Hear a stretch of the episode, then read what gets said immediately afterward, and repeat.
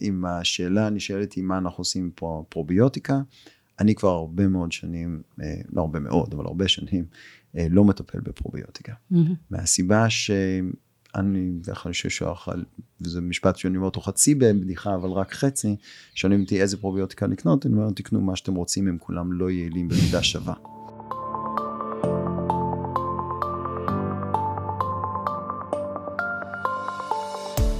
שלום, הגעתם לפודקאסט דרך הבטן להקל את החיים. הפודקאסט שיעזור לכם לעכל את החיים בקלות. אני תמר צוברי, נטורופטית. ואני עדי זוסמן, תזונאית קלינית. כאן נארח דמויות בולטות בתחומי הבריאות האינטגרטיבית, ונביא לכם את הנושאים הכי חמים ומעניינים, בכל הממדים, גופני, רגשי ומנטלי. אז שתהיה לכם האזנה נעימה ומועילה.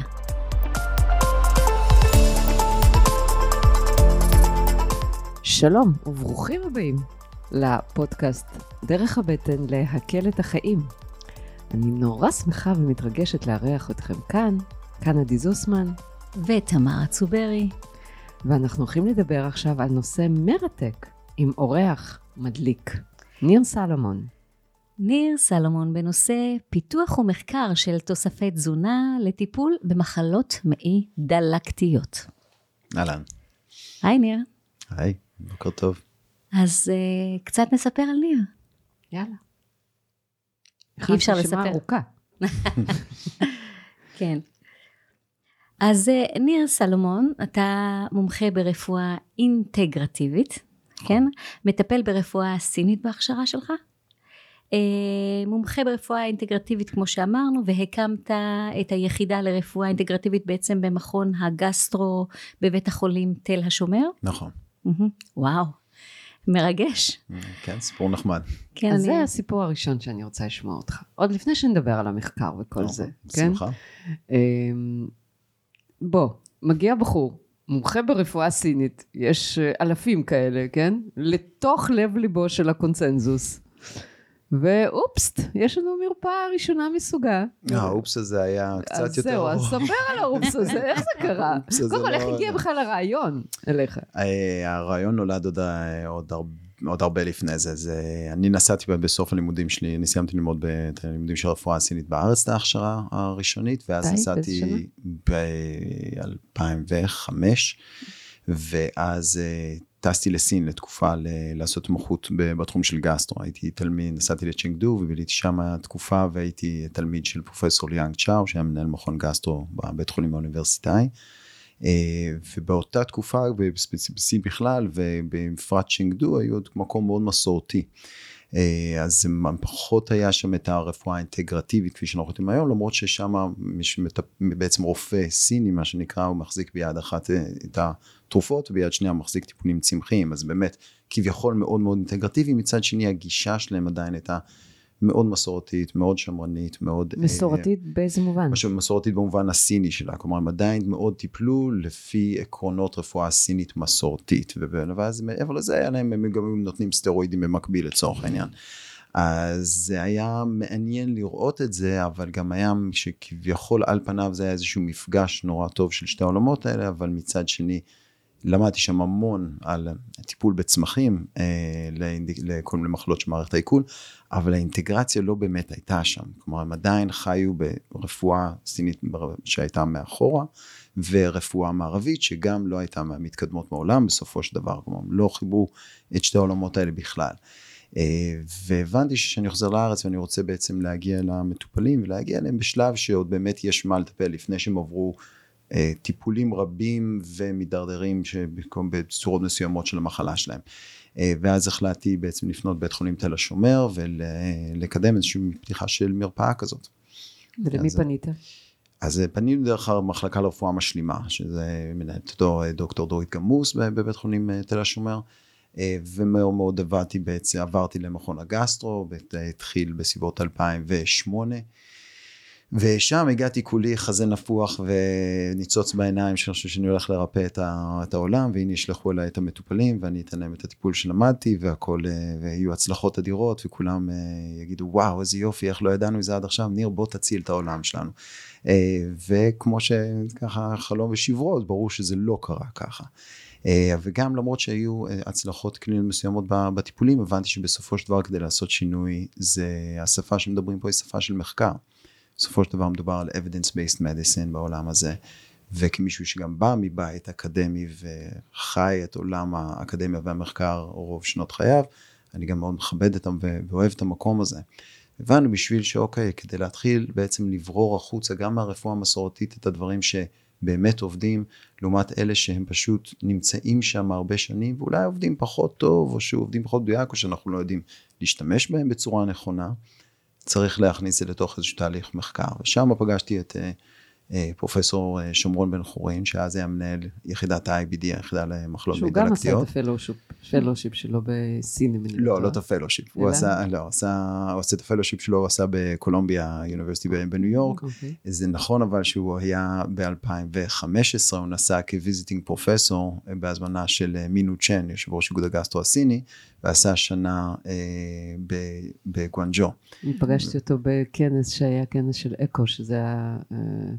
European Society of Cronin mm-hmm. Colitis באמסטרדם, והוא הלך, ואחריו הלך שובל של רופאים סינים. כן. כן, אז אה, חוויה הסינית שלו, זה אני גם פגשתי אותו שם בסין בתקופה שהוא היה שם, וזו הייתה חוויה מאוד מעניינת בשבילו מכל מיני בחינות. אז הוא עוד היה מנהל יחידת ה-IBD, היום הוא כבר בארבע שנים האחרונות מנהל מכון הגסטרו בשיבא, אבל אז התחברנו והחלטנו שאנחנו בואו נחפש עכשיו את ה... התרכובות הצמחיות האלה שיש להם איזשהו ביסוס מסורתי או אה, מודרני יותר לאינדיקציות של מחלות מעי דלקתיות. וננסה לפתח אותם. בואו בוא ניקח אותם לצעד הבא שלהם. בואו נראה אם אנחנו יכולים להכניס אותם לאיזשהו מסלול מחקרי שבסופו של דבר נוכל לצאת עם איזושהי בשורה. אז בואו נדבר בעצם על אה, מחלות מעי דלקתיות.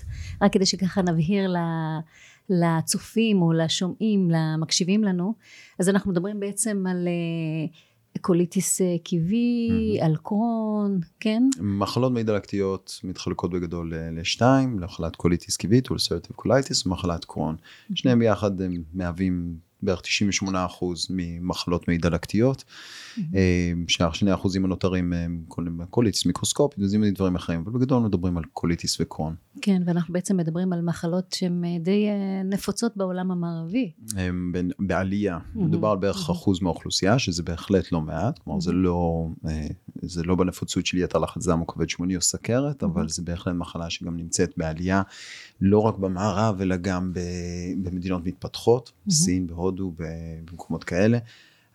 הרעיון שחשבנו שיש לזה איזושהי נפוצות גנטית משמעותית יותר בעולם המערבי, יהודים אשכנזים, כל הדברים האלה, אה, בשנים האחרונות די התנפצה, ואנחנו מבינים הרבה יותר את המשמעות של גורמים סביבתיים, תזונה, מתח, מזהמים, אה, דברים כאלה, כל עולם המייקרוביום וההשפעות שלו על המחלות האלה מאוד התפתח.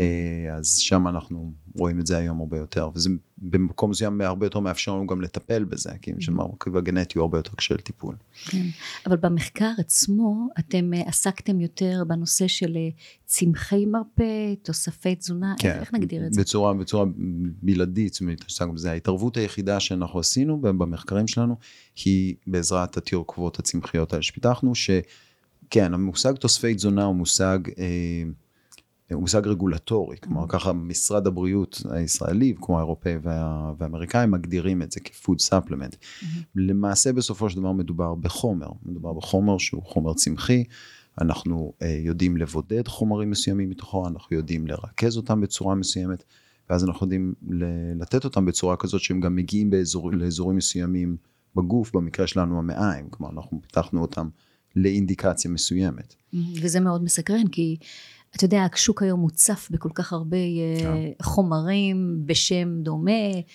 אה, אחר כך אנחנו נקדיש קצת זמן על הנושא של אה, דרך הלקיחה ואיך אולי אפשר יותר להבין גם כן את ה... אתה יודע, אנחנו נדבר בטח על הכורכום והכורכומין, mm-hmm. מה ההבדל, כאילו מה... קצת נחדד קצת, קצת כמה מושגים. זה חשוב. נורא סקרן אותי בנושא של המחקר, עם... הרי אנחנו מדברים על מחלות מעי דלקתיות ואנחנו מדברים גם על שלבי מחלה. ודרגות כן, מחלה, נכון? כן, בטח. זאת אומרת, זה נכון לגבי לא רק המחקר שלנו, למעשה כל מחקר, גם תרופתי שמתבצע במחלות כאלה. אה, מדובר על שלבים שלמים של מחלה, מחלה קלה בינונית או מחלה בינונית קשה, מחלה שהיא נכשלה טיפול תרופתי קו ראשון או טיפול תרופתי קו שני, אה, וזה נכון לגבי כל המחלות, ואנחנו עשינו, היום אנחנו עשינו מחקרים בעצם על די כל השלבים האלה, כלומר אנחנו הקפנו, אלו מחקרים עם תרכובות מסוימות שהן מותאמות למחלה קלה בינונית, שנכשלה בטיפולים תרופתיים קו ראשון, והמחקרים האחרונים שלנו כבר מטפלים בחולים שהם דרגה קשה, בינונית קשה, עם כישלון של טיפולים ביולוגיים ומאחוריהם, ואוכלוסייה בעצם מאוד קשה ו- ועמידה לטיפול. Mm-hmm. אז המחקרים האחרונים שלנו מתרכזים דווקא בקבוצה הזאת. אני רוצה לשאול על זה שאלה, אם כבר אנחנו מדברים על זה. Um, אתה יכול ככה לתת uh, בשני משפטים הבדל בעצם בין קרון לקוליטיס קיבית? ככה שאנשים אה, כן, זה, יבינו? זה, זה, יש כמה אפיונים מאוד uh, um, ברורים בין המחלות. מחלת קוליטיס קיבית מחלה של המעי הגס בלבד, היא מאפיינת דלקת שבעצם בצורה רציפה מפביעה מאזור הרקטום ומטפס לאורך המעי הגס. Uh, מתאפיינת במצבים של שלשולים, שלשולים דמיים הרבה פעמים, דחיפות ליציאה, שזה סימפטום שמאוד מאוד פוגע באיכות חיים של החולים. אה, בעצם היכול, הקושי הזה בלהתאפק, וזה מאוד מגביל אותם בתנועה ובתוכניות. אה, זה, זה לעומת מחלת קרון שיכולה לאפיין בעצם השפעה על כל מערכת העיכול, ולרוב מאפיין בעיקר דלקות של המעי הדק, אה, עם סיבוכים אחרים שיכולים להתפתח ממנה. הרבה, בסופו של דבר מה שהרבה פעמים שואלים מה, מה יותר גרוע. ואני שמעתי חולים עם קוליטיס, והם באים ואומרים, לה, לפחות אין לי קרון, וכאלה עם קרון אומרים, לפחות אין לי קוליטיס, וזה בסופו של דבר אה, כל, זו נבלה וזו טרפה במובן הזה, לא, ובסופו של זה גם כמה חמור כמעט, יש מחלת קרון שהיא קשה, מחלת קרון שהיא קלה יותר, אותו דבר עם קוליטיס.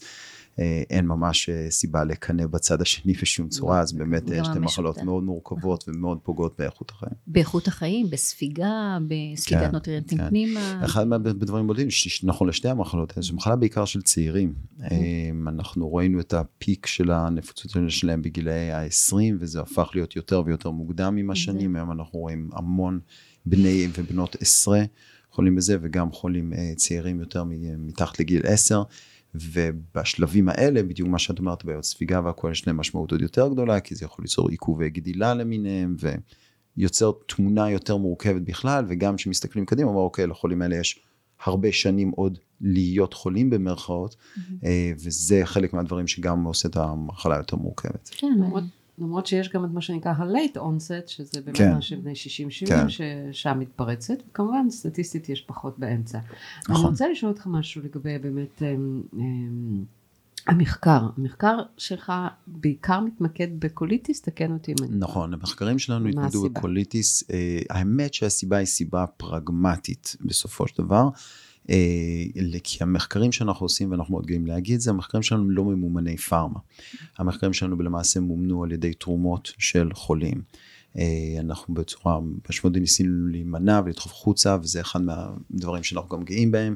המחקר הראשון שעשינו, המחקר עם הקורקומין שהתפרסם ב-2015, והוביל אותו אה, דוקטור אלון לנג ממכון הגסטרו, ביחד איתי ועם פרופסור בן חורין.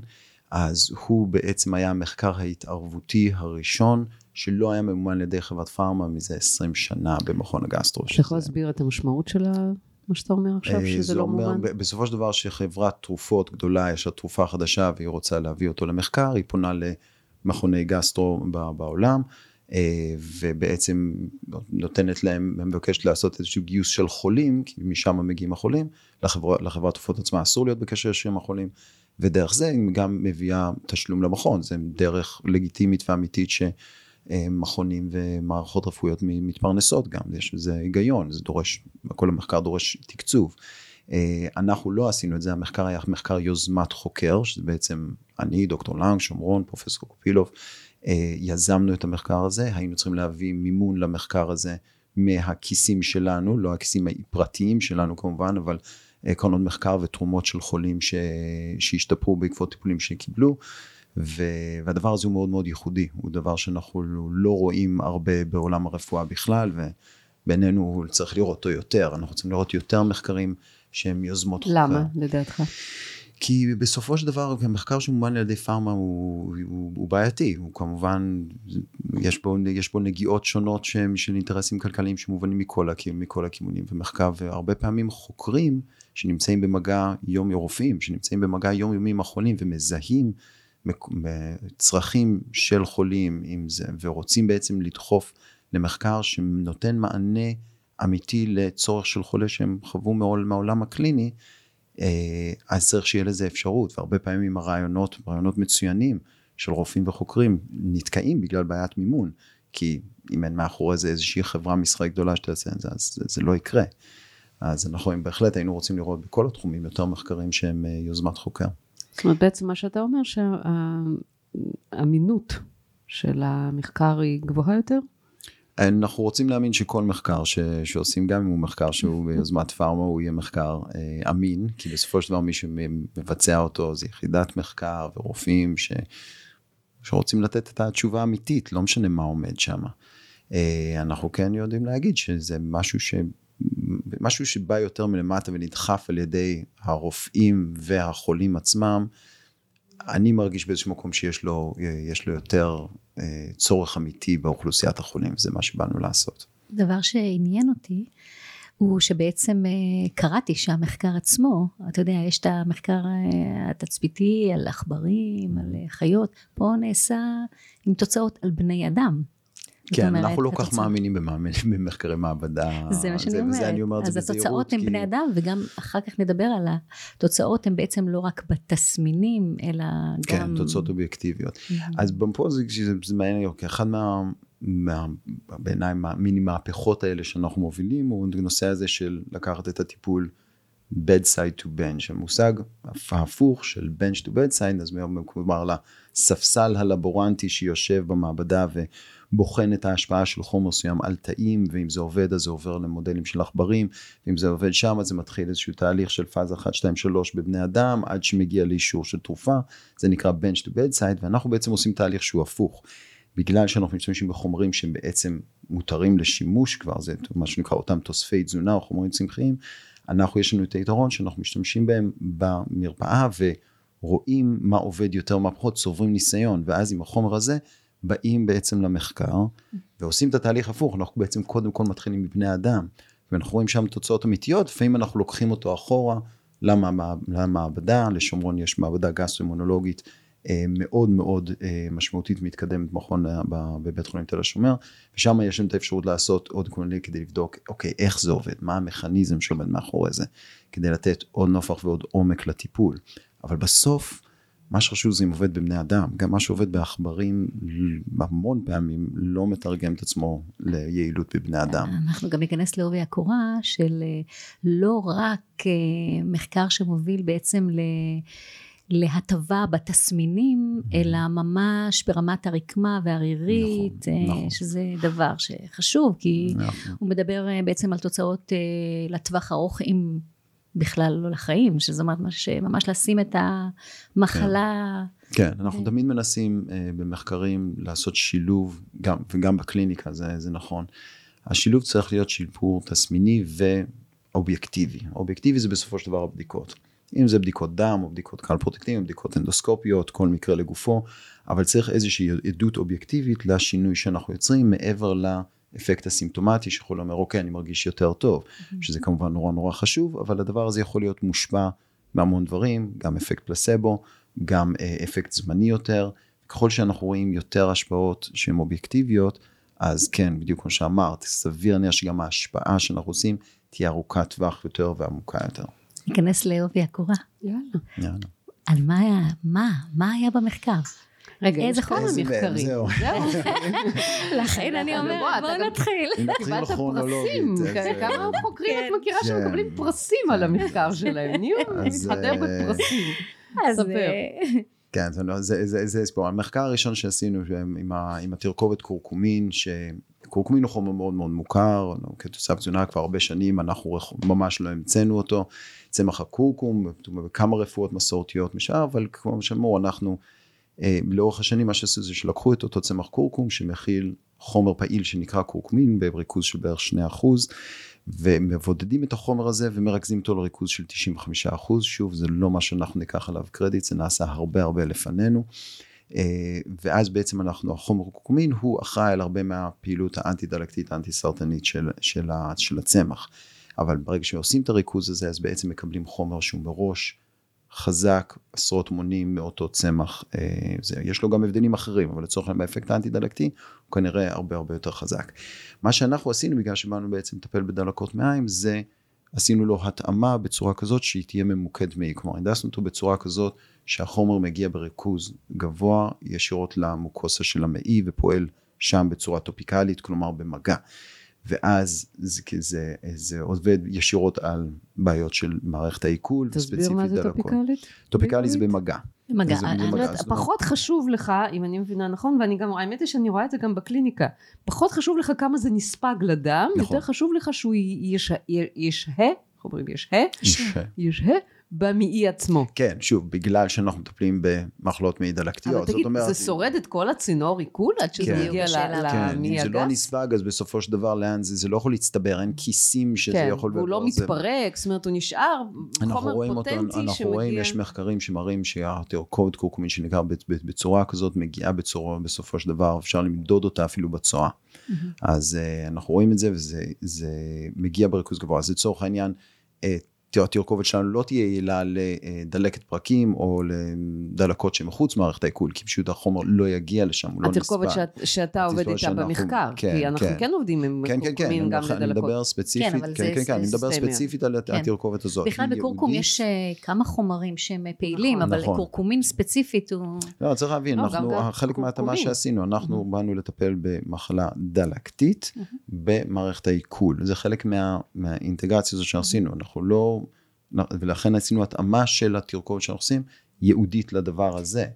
ואז גם התאמנו את המינון שצריך לקחת, שהתבסס על הניסיון הקליני וניסיון מהספרות.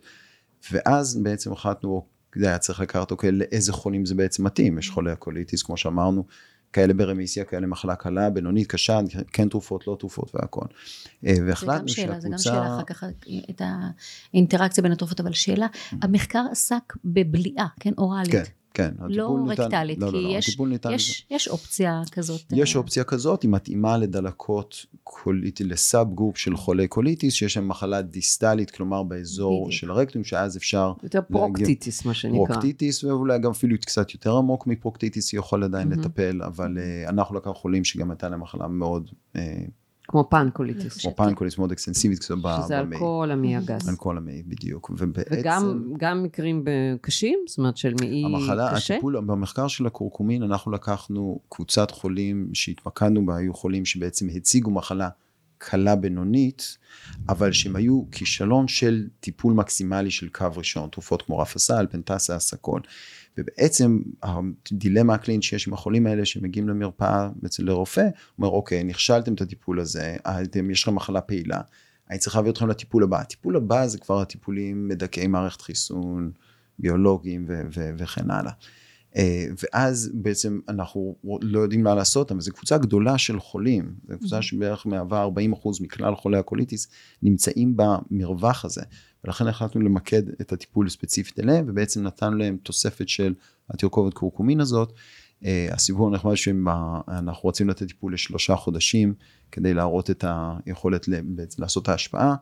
אה, וועדת הלסינקי, שזו ועדה שמאשרת את המחקרים הקליניים בבני אדם בכל בית חולים, לא אפשרה לנו לתת שלושה חודשים, כי הם אמרו, יש לכם קבוצה אחת שמקבלת טיפול בפלסבו, ואנחנו לא מאשרים לכם לתת mm. פלסבו לחולים לשלושה חודשים, כשבעצם אפשר mm. לתת להם טיפול בסטרואידים לצורך העניין. אה, וזה הפתיע אותנו, אבל גם יש בזה הרבה היגיון, נכון. ואנחנו הלכנו עם זה, וקיצרו לנו את משך התקופה לארבעה שבועות. ואני זוכר אותי בא ללנג ושומרון, ואומר להם, זה לא יעבוד, אנחנו לא יכולים ליצור בארבעה שבועות השפעה מספיק משמעותית, שאנחנו בודקים אותם גם אנדוסקופית ורוצים לראות את הרקמה מחלימה. אה, ואני שמח שטעיתי, ואנחנו בארבעה שבועות אה, טיפול. אז רגע, אנחנו, אנחנו מרגישים פה שכבר בארבעה שבועות, כן, אנחנו במחקר הזה, היה פה שיפור משמעותי, היה שיפור משמעותי, גם על התסמינים וגם על ה... קליני ואנדוסקופי, כן, וואו. נתן את זה בארבעה שבועות, והחולים האלה, אלה שהגיבו, שזה מרביתם, לא היו צריכים בעצם להמשיך על טיפולים מדכאי חיסון, אז זה בעצם היה וואו, כמה חשוב. השפעה, כן. כמה השתמשו במינון? ב- במחקר, איזה מינון? כמה, מה המינון שהשתמשו בכלל? כן. במינון אנחנו נתנו שלושה גרם של התרכובת קורקומין, אוקיי. שזה מינון אה, יחסית גבוה. גבוה, אבל אה, צריך לזכור שאלה חולים שהם חולים משמעותיים, כלומר אנחנו תמיד אומרים שנכון, אנחנו מודדים אותם כמחלה קלה בינונית, אבל זה בעצם קלה בינונית תחת טיפול תרופתי מקסימלי של מהמם. קו ראשון. זאת אומרת, אם מהמם. תקחי להם את הטיפול התרופתי הזה, המחלה שלהם היא קשה, קשה, אז אנחנו הם צריכים... המשיכו את הטיפול התרופתי, שהם, שהם כבר היו עליו חודשים או שנים שזה לפני. בעיקר פייף אסה, זאת אומרת, כן. הפנטסה, רפסל הסקול. אנחנו והסקול. רואים שגם הקורקום לא בא, אה, קורקומין לא... זה המ- לא גם את זה בדקתם. נכון, כן. נכון? כן, אין קונטרה אינדיקציה, אנחנו אפילו טיפולים האלה, את זה עוד בדקנו במעבדה לפני את האמת, אבל שוב, זה היה בשביל לראות איזשהו מכניזם. אין קונטראינדיקציה או שיש אפילו סינרגיזם? היה במחקר שעשינו במעבדה, היה גם פעילות שהיא, אה, שהיא סינרגיסטית, שהיא בעצם הראתה שהם עובדים דרך מנגנונים שונים. הקורקומין עושה דיכוי של אה, איזשהו תה- תהליך דלקתי, שתרופות 5-ASA לא עושות, ולכן אם נותנים אותם ביחד, יש בעצם פעילות אנטי-דלקתית רחבה יותר. זאת אומרת, זה עובד על כמה מנגנונים בגוף. בדיוק. בדיוק, כן, זה התוצאות, זה את זה הצגנו ב, אה, במחקר, ב- בכנס IDDF בהונג קונג ב-2014, את המחקר המעבדתי, אה, ואת המחקר הקליני אנחנו הצגנו ב- בכנס בהונג קונג, והוא באמת גם זכה, ב, האמת ששניהם זכו, גם הראשון זכה בפרס. גם אבל לא- 2014, גם 15. כן, כן, ואז... ואז כאילו זה היה, זה היה לא נעים, כי אחרי שאני אני הצגתי בש, בשניהם, ואחרי ב-2015 אה, הפסיקו לקבל אה, זרים, זה כנס IDDF הוא כנס בהונג קונג, והפסיקו לקבל זרים לתחרות הזאת, אחרי ש... אחרי 2015. גדול. כן, לקחת זה- להם את כל הפרסים. זה, זה, זה, היה- זה היה קצת מוזר, זה היה מצחיק, ואפילו כתבתי להם על זה, אבל אה, כן, בגלל שכאילו שנתיים ברצוף, הם בא פתאום מישהו מהמערב לכנס כזה, בקיצור, היה להם. איזה עניין. מדהים. וואו. מה עם קרון? שאלה מעולה. אה, זה כבר במילא עובר שם. כן. כן, העניין עם קרון, ואני מתחבר לשאלה ששאלת מקודם על למה בעצם המחקרים שלנו היו ממוקדים על קוליטיס, וזו שאלה שיש בה גם פרגמטיות מעבר לזה שקוליטיס בערך 50% מחול, ממחלות מעי דלקתיות, וזו אינדיקציה מאוד רחבה, אבל הם חולים הרבה יותר הומוגנים, הם הרבה יותר דומים במרכאות אחד לשני מבחינת ההתבטאות של המחלה. נכון, יש כאלה עם מחלה קצרה יותר, ארוכה יותר, אבל היא די מתאפיינת באותה צורה. מחלת קרון היא הרבה יותר הטרוגנית, יש לנו כאלה שיש להם מחלה של מעי דק, יש לנו כאלה של מחלה של מעי גס, יש כאלה של גם וגם, יש כאלה עם סטרקטורות, עם יצריות, יש כאלה עם פיסטות, יש הרבה, והם בתכלס לא אותן מחלות. חושבת שדוקטור ערן זיתן מדבר על זה שזה באמת צריך, הגיע הזמן לאפיין חד משמעית. באופן אה, מדויק יותר סוגים שונים של דיברת- קרון. אני מלמדת את זה ב- לדיאטניות, אה, בקורס שאני מלמדת, ו- אבל זה לא אותה מחלה. חד משמעית. נכון. אגב, גרן, דיברתי איתו רבע שעה מה- פה מהחניה לפני שזה לגבי איזה חולה, אנחנו עובדים המון ביחד, רופא מהמם. נכון. אה, אבל זה נכון, ולכן בעצם המחלות האלה הן מאוד לא מאופיינות, ואז המחקר הופך להיות מאוד מאוד מורכב. והוא צריך קבוצות הרבה יותר גדולות, הוא צריך סטטיפיקציה בתוכם. זה, זה, זה, זה, זה מחקרים מאוד מורכבים לעשות. היום אנחנו כבר מתחילים לה, לעשות כן, את זה. לכיוון. כן, כי אנחנו גם בעקבות המחקרים, המחקרי המשך שעשינו, שהיעילות של הטיפול באמת היא כבר מאוד מאוד גדולה ו- וכו', אז זה, זה מאוד מעניין מה שאתה אומר, כי אם אני לוקחת את זה למשל אמ, אה, למחקר התזונתי, אה, הדיאטת ה-CDD נכון. המפורסמת, נכון. היא בעצם פותחה לחולי קרון שהמחלה שלהם מתבטאת רק בדרך שלשולים, לא פיסטולות ולא נכון, חסימות לא ולא. כלום, וזה מאוד חשוב, כי זה באמת מייצר איזושהי הומוגניות של המדגם. זה מה שנקרא non-complicated. כן. נכון, נכון, כן, נכון, כן. נכון. זה איזושהי הומוגניות של אה, קבוצת המחקר, ואז באמת משם אתה יכול להסיק מסקנות, ואכן בקליניקה כשאנחנו מיישמים כל מיני דיאטות, הרי גם את השיטה שלנו, שיטת הרמזור, אנחנו רואים שוני בתגובה של אנשים שיש להם למשל אה, פיסטולות או נכון. חסימות, לעומת אלה שיש להם. זה אה, זה אי אפשר לקחת ולהשליך אותה דיאטה, אוקיי, ממש קרון ככה, ממש כותרת. על גדולה מדי. ממש ככה, ולכן גם המסקנה, גם במחקרים שלנו, היינו סתם נותנים קורקומין לחולי קרון, ועל כאלה שאין להם פיסטולות וזה, וזה היה מראה על יעילות. אז ההצהרה שהיינו יוצאים אליה, שקורקומין שלנו טוב, ל- ל- ל- שפיתחנו טוב לקרון, היא לא לגמרי מדויקת. גורפת זה רגע, מדי. היא לא גורפת מדי, בדיוק. צריך להבין רגע כל מקרה לגופו ולעשות את ההתאמות, נכון? אבל היום אנחנו כן נכנסים לזה, ושוב, כל, גם כל מחקר צריך להיכנס בשלב שאנחנו ניקח באמת sub group של, של, של קרון, לצורך העניין חולה קרון של מעי גס, נבחן את זה עליהם, נוכל לעשות את זה במקביל עם קבוצה אחרת. זה תהליך, זה תהליך, אין מה לעשות. מחלות אחרות דלקתיות של מערכת העיכול? האמת שכן, גסטריטיס? האמת שאנחנו מטפלים היום, אה. מי שמובילה את זה דוקטור עדי להט במכון שלנו, בנושא של דיברטיקוליטיס. מהמם. אינדיקציה אה, מאוד רחבה, את- בערך 60 אחוז מהאנשים מעל גיל 60 יש להם סעיפים במעיים, יש להם דיברטיקולי. וגם מתחת לגיל 60 וגם היום. מתחת, בדיוק. נכון, זה ממש אנחנו תמיד מגיעים אלה המסכנים שמתחילים מוקדם. ולחלק מהקבוצה הזאת גם יש איזשהו תהליך שהוא מתחיל להזדהם וליצור תסמינים. ויש איזשהו מצב שאנחנו, ש- שקוראים לו post diverticulitis syndrome, זה שבין ההתקפים האלה, הם בעצם ממשיכים לשמור על איזושהי רמת דלקתיות וסימפטומים baseline, שהיא קצת מדמה מצב של מעי רגיז כזה, אבל הוא מאופיין אחרת. ודוקטור עדי להט גם פיתחה דרך לאפיין אותו על ידי איזשהו שאלון. ואנחנו עכשיו ממש מסיימים אה, מחקר פאזה, פאזה 1 עם תרכובת אחרת, שמשלבת את הקורקומין, אבל עם תרכובת צמחית אה, אחרת גם, אה, לח- לחולים האלה. אנחנו בסיום של, של פאזה 1, ובשאיפה אחריו נעבור לפאזה 2. אה, בינתיים התוצאות נראות מבטיחות מאוד. התרכובות הצמחיות שאתה עובד איתן הן סיניות? הן באות מעולם הס- הסיני או המערבי? או- כן, אבל לא בהכרח. כלומר, אנחנו, רוב הידע שלי מגיע מעולם הרפואה הסינית, אז באופן טבעי, כן, זה מגיע משם. אבל לא בהכרח, אנחנו לא, אין לנו דעות קדומות לגבי שום צמח, ובגלל העיקר ארץ. מוצאו. העיקר ש- העיקר שיעבוד. כן. הם ש- לא גזענים כלפי כן, צמחים. שאלה. לא- לא בכלל, ובוודאי לא לצמחים. אתה יודע, מגדר העיסוק אה, שלי, אני עוסקת בכל הנושא של המיקרוביום, כאילו נורא חשוב Mhm. הנושא של התמיכה. אה, של כל אה, שגשוג פלורת המאה, עם כל המיקרואורגניזמים בכלל. איך ההתייחסות שלך לעניין הזה? וואו. אמ, ההתייחסות שלי היא קודם כל רחוק מלהיות מומחה בתחום של מייקרוביום, זה דורש כאילו ממש התמחות בפני ניסיון. עצמה, אבל אנחנו כן, אה, אין ספק שיש לדבר הזה השפעה מאוד גדולה על בריאות וחיסוניות מערכת העיכול בפרט ועל הגוף בכלל. אנחנו רואים את זה בהמון מחקרים שיוצאים אה, בכל מיני אינדיקציות. אה, לא רק במחלות מעי דלקתיות. העניין הוא שכרגע המדע עדיין לא כל כך שם בדיוק בלהבין איך. אה, יש הרבה מחקרים שיוצאים, גם מהקבוצה האירית, גם מהקבוצה הדנית, יש פה קבוצות בארץ מצוינות שעושות את זה, עם דן טרנר ו, אה, ורותם סיגל ו, והרבים טובים אחרים, ואנחנו מנסים להבין יותר ויותר, אבל זה באמת נורא נורא מורכב. זה אין סוף חיידקים שם שעושים אין סוף דברים.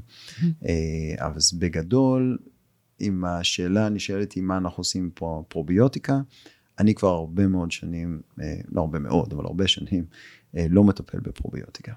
מהסיבה שאני, אני שואל, וזה משפט שאני אומר אותו חצי בבדיחה, אבל רק חצי, שואלים אותי איזה פרוביוטיקה לקנות, אני אומר, תקנו מה שאתם רוצים, הם כולם לא יעילים במידה שווה. אה, וזה זה קצת הגזמה to make a point, אבל זה בסופו של לא, דבר אנחנו לא אנחנו לא מדברים על יודעים. תכשירים, אנחנו מדברים אפילו על צורת אכילה, בדיוק, אז זה- בדיוק לאן שאני, מגיע לעניין Mhm. הזה, שאני חושב שהנושא של התאמה של פרוביוטיקה כחיידקים, כהרכב חיידקים לבן אדם, אנחנו עוד לא שם. איפה אנחנו בהחלט כן רואים יותר התקדמות, בדרך ההשפעה של התזונה על זה. ופה אנחנו רואים בפירוש שתזונה שהיא, וזה אתם שתיכן מומחיות גדולות ממני, תזונה שהיא אה, מגוונת יותר במרכיבים שלה, מרובה בסיבים תזונתיים. אז תזונה, הסיבים התזונתיים היא בהחלט איזשהו סוג של סוגיה.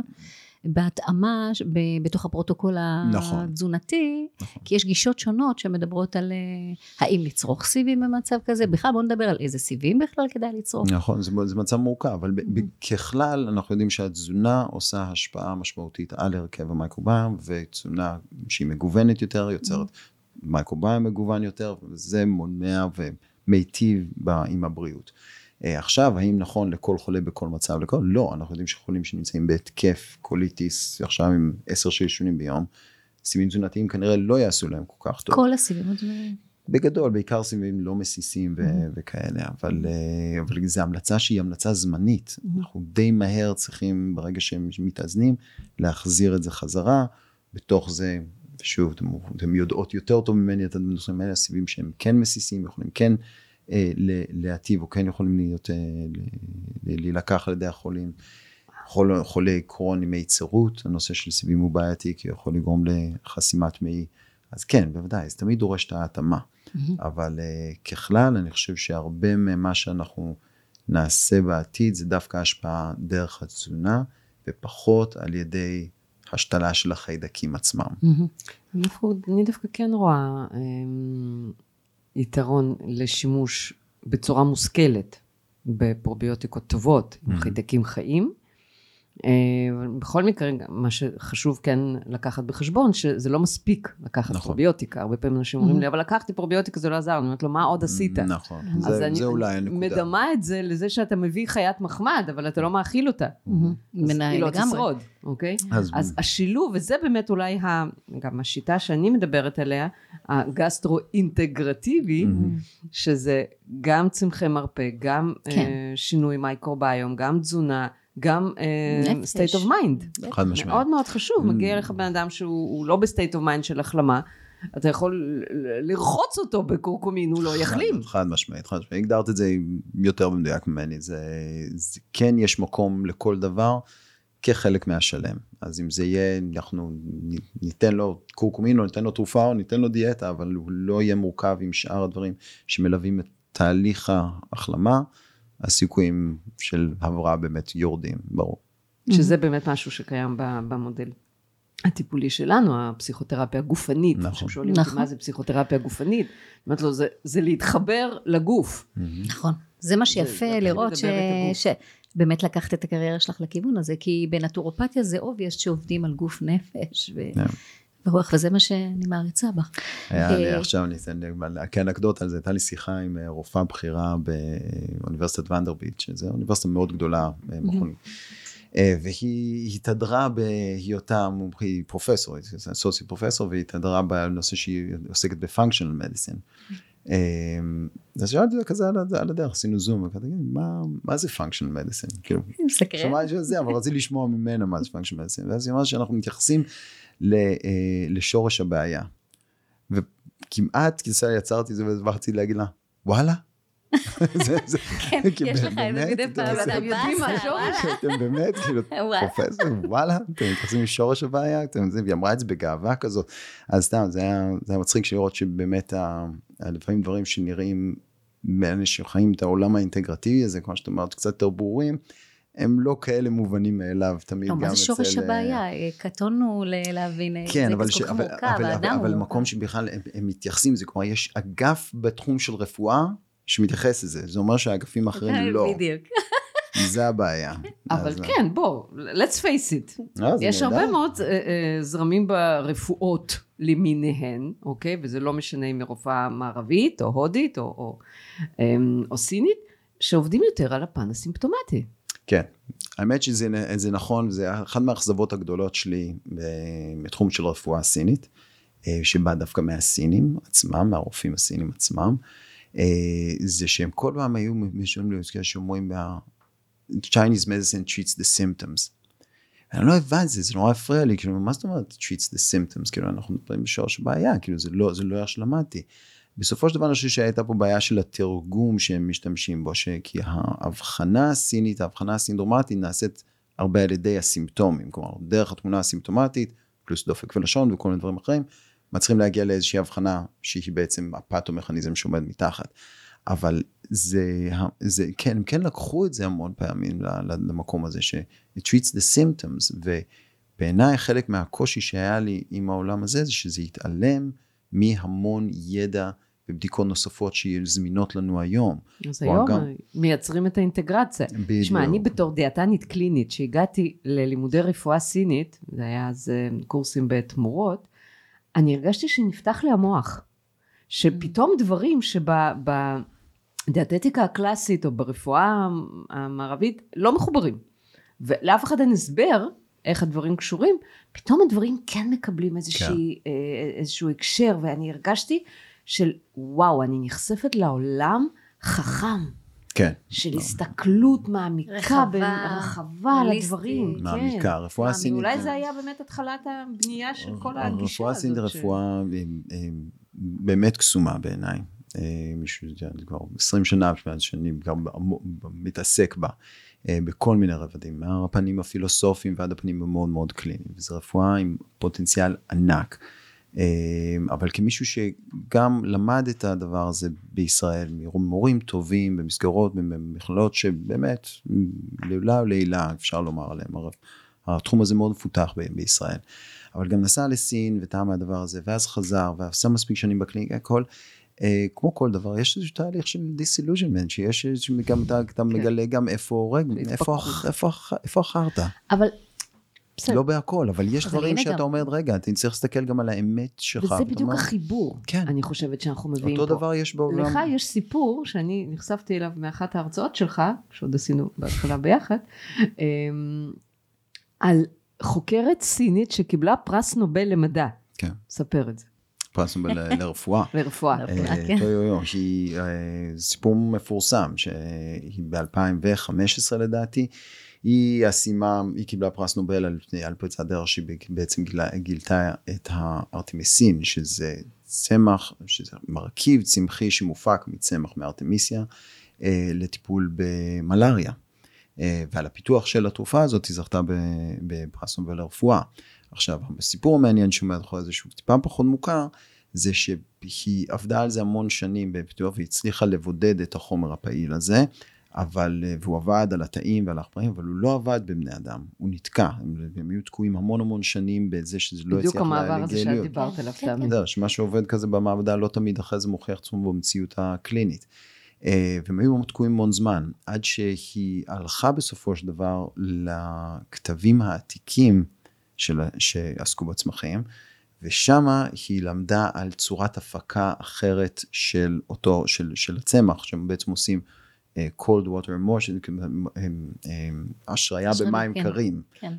ברוב הצמחים אתה מבשל אותם במין מרקחת כזו כמו מרק. ודווקא הצמח הזה עשו לו השראה לא במים חלוט, אלא קרים. יותר מים לא קרים, חלוט כן. אלא משהו בשביל זה. כן. אז אתה עושה את זה ואתה עושה, ויצא חומר והחומר נראה בדיוק אותו דבר.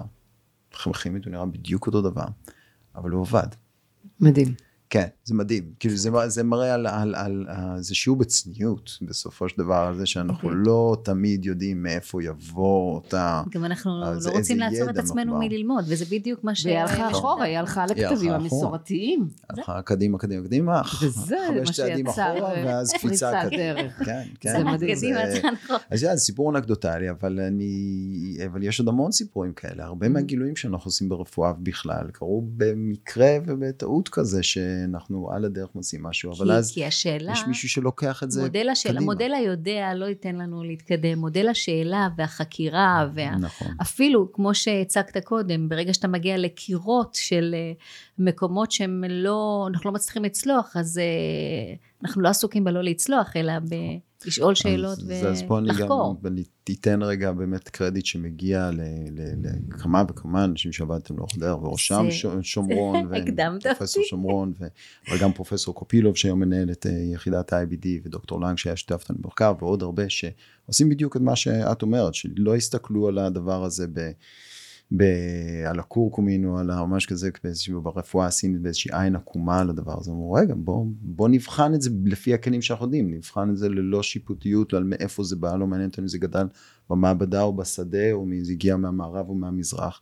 זה עובד וזה בטוח וזה טוב לחולים ואנחנו עומד במבחן המציאות זה מה שנעשה. אז זו בדיוק אותה גישה שזה אנשים באים איתה שמאפשרת לדברים להצליח. אז אה, זכיתי להיות חלק מצוות כזה. זכית להיות, ומה הלאה? מה הלאה? ספר אה, קצת. אז קודם כל אנחנו באמת אה, ממש לאחרונה סיימנו שני מחקרים מאוד מעניינים, אחד מחקר קליני מבוקר שעוסק בשילוב של שתי תרכובות צמחיות, אחת הקורקמין ותרכובת אחרת נוספת, שהיא? מותאמת, זה אנחנו קוראים לה QD, זה זן, מס- תרכובת מסוימת של צמח אינדיגו, אה, ואנחנו עושים שילוב של שניהם באיזשהו פרוטוקול שבנינו לטיפול בדלקות מעיים בדרגה בינונית קשה, שנכשלו טיפולים ביולוגיים. אה, זה משהו שיש לנו ניסיון של כבר לא מעט שנים איתו, התחלנו לטפל בו כבר בסביבות 2016, אחרי אחת מהנסיעות שלי להונג קונג. אה, ובנינו את הזמן והכל, ובסופו של דבר יצאנו, סיימנו את המחקרים ממש בחודשים האחרונים עם תוצאות אה, מאוד מאוד מאוד משמעותיות, שפרסם, זה עכשיו מוגש לפרסום באחד מהעיתונים המובילים, אני מקווה שבחודשים, חודש, חודש, חודשיים הקרובים כבר יתקבל לפרסום, אבל אנחנו הצגנו את זה בכנס ה-CCFA, שזה כנס מחלות מעי דלקתיות הגדול בארצות הברית, וגם שם הוא קיבל איזה אות הצטיינות. אה, בגלל שהוא נותן מענה לחולים שבאמת אין, אין, אין, אין להם פתרון היום, כלומר אנחנו רואים את החולים האלה. כאלה שנכשלו בטיפולים ביולוגיים. נכשלו בטיפולים ביולוגיים, ביולוגיים כבר, כאילו דרגה 4-5, כן. זאת אומרת זה ממש שלב לפני ניתוח. כן, כולל, כולל כאלה שנכשלו שתיים ויותר, היה לנו חולה אחד שהגיע לפאזה אחד של המחקר, בחור, אה, בחור נהדר, אופטימי והכל, שהוא הגיע בעצם בלי שום טיפול תרופתי, כי פשוט הוא כבר ניסה את הכל. מטופל של פרופסור קופילוב, שהגיע אחרי שהוא נכשל הכל, לא היה יותר מה לתת לו. אה, והוא התחיל את הטיפול הזה, זה היה בפאזה אחת, אז אנחנו מדברים כבר על תחילת 2020, אנחנו מדברים על זה שלוש שנים אחורה. אה, הוא הגיע לרמיסיה אנדוסקופית מלאה והוא שומר עליה עד היום ב, יו, עם הטיפול. הזה. אה, והיו לנו קבוצת חולים גדולה כזאת, אז פה באמת יש איזושהי פריצת דרך שאנחנו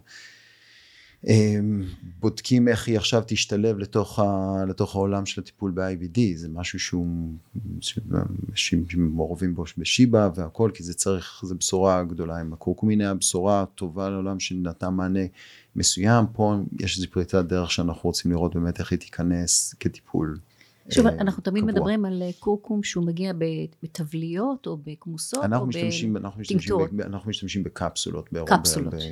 בפנים יש אבקה. כן, כן, מיצוי של שהוא לא אבקתי. לא טינקטורה, כן. והכל. זה, אפשר גם חלק מהחולים, אה, ילדים למשל שלא יכולים לבלוע קפסולות, אנחנו מנחים את ההורים לפתוח את זה, לערבב ביוגורט, כל מיני דברים כאלה, אז, אבל הקיפסול מאפשר לנו גם למנן בצורה מאוד מדויקת את הטיפול שאנחנו כן. עונים, כי זה דורש את זה, זה פרוטוקול. מאוד מאוד מדויק שבנינו עם בדיקות לאורך וואו. הדרך, אנחנו... זה אסטרטגיה שלמה שמאוד דייקנו אותה לאורך הזמן. האמת שאין דבר מרגש יותר, אני ככה מקשיבה לך ואני חושבת על אה, כמה וכמה מטופלים שלנו שגם כן הגיעו במצב כזה של אה, אוקיי, שום תרופה לא עובדת עליי, כן. הרופאים הרימו ידיים, אני לא רוצה לאבד את המעי, ותקשיבי, זה עובד. אה, זה הצלת כן, זה, כן. זה, זה, זה באמת זכות גדולה להיות... גם uh... באמת, השילוב הזה של ה... חלקם כמובן היו אצלך במחקר, אבל חלקם לא, אתה יודע, תזונה, עבודת גוף נפש, כן, כן. מאוד מאוד מאומצת. צריך לזכור שבקוליטיס בפרט, הטיפולים היום התרופתיים הם אה, רחוקים מלהיות אה, מושלמים. אופטימליים. גם כן, בקרון. גם בקרון, גם בקרון, בקוליטיס אפילו פחות. אחוז ניכר אבל יש תקווה, יש שער לתקווה, זה חשוב. אבל יש עוד pipeline גדול, גם של טיפולים תרופתיים שנכנסים פנימה, הם לצערי, אלה שנמצאים לא אין, אין שם כרגע מה שאומרים איזושהי בשורה גדולה, אמממ. אבל כן יש בשורה בזה שמתחילים להסתכל מעבר, גם העולם הרפואי, בעיקר בזכות מה שקרה, מטופלים מצביעים ברגליים ובאים ואומרים, שומרון תמיד אומר זה שכל חולה שני, שני, אף חולה לא נכנס לו במרפאה ואומר, למה שלא תתן לי טיפול ביולוגי? אבל כל חולה שני שנכנס אליו, אומר לי, תגיד, אין איזה משהו טבעי שאני יכול לקחת? כלומר, מחפשים את הדבר הזה, ועד היום לא היה לנו מענה להם, שלהגיד משהו שהוא מספיק מבוסס גם למחלה קשה, שאומרים חבר'ה תקחו את זה, יש לנו פרוטוקול מובנה עם החומר הטבעי הזה, שיכול לעזור. כי בוא, let's face it, לטיפולים ביולוגיים יש לא מעט תופעות לוואי. נכון. החל מדיכוי נכון. מערכת החיסון וכלה בסרטן. נכון. בדיוק, זה לא כיף. ובמורכבות של לקחת את זה, זה מאוד מגביל, אם בן אדם צריך לקבל עירוי כל ארבעה או שמונה שבועות, אין לו נסיעות לחו"ל, לא. אין לו מעברים, אין לו זה, זה עלויות גבוהות, זה סיפור מאוד מורכב. אפרופו גם, נכון, גם עלויות גבוהות. מאוד. נכון, אלה מחלות יקרות. כן. כל כך נכון. מרגש שהאדמה שלנו ככה נותנת... אה, היא נותנת הכל.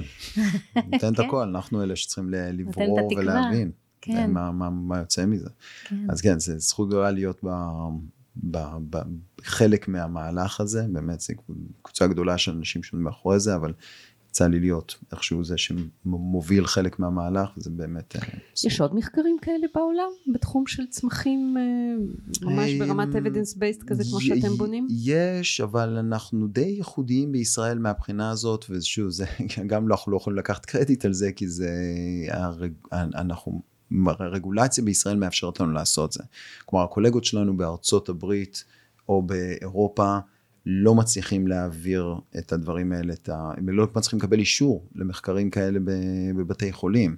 זה דורש כל מיני אישורים שקוראים להם New Investigational Drug וכל מיני דברים כאלה שהם הם מורכבים, ואז גם העלויות של זה הן מורכבות והכל, ופה בישראל, אנחנו, את יודעת, אנחנו ישראלים, יש לנו כזה... זה מפתיע לטובה. זה לא כזה מפתיע, את יודעת איך רוב הדברים מתנהלים בארץ, אנחנו מין שיטת שקשוקה כזאת, יש לה המון חסרונות, ולפעמים אתה מוצא בה איזשהו יתרון, שוואלה, פרצה שאתה יכול בעזרתה להביא משהו טוב לעולם, אז לא ננצל את זה.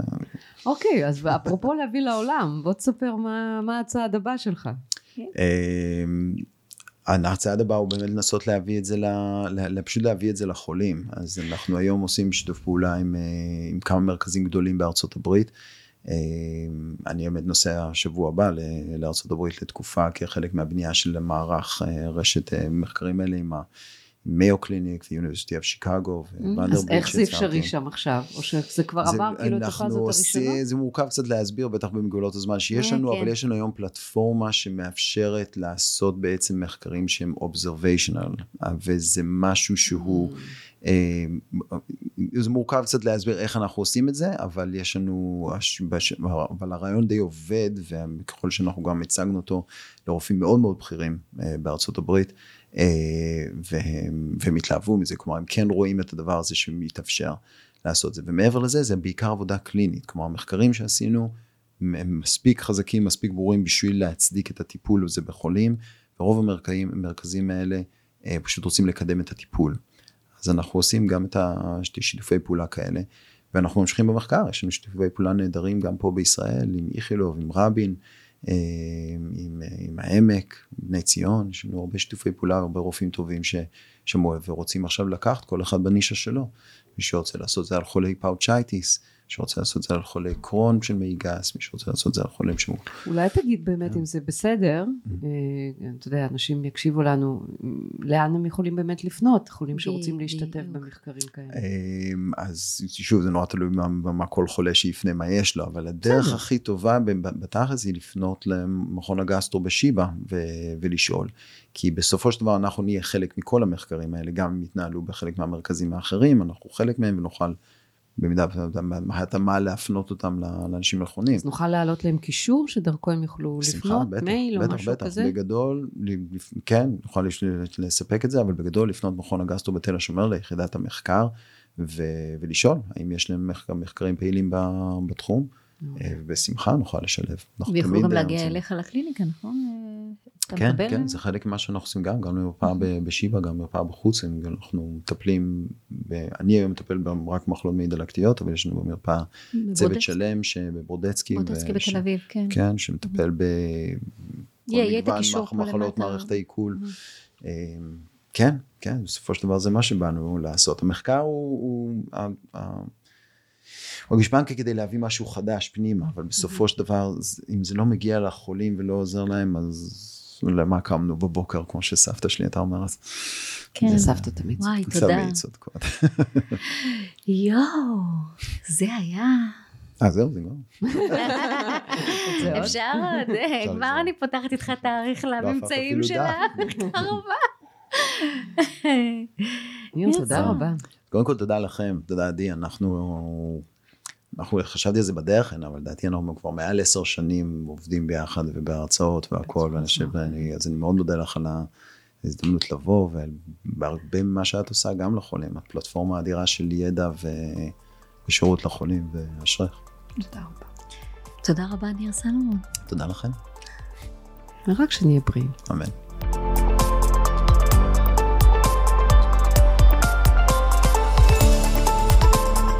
תודה רבה שהאזנתם לפודקאסט דרך הבטן להקל את החיים.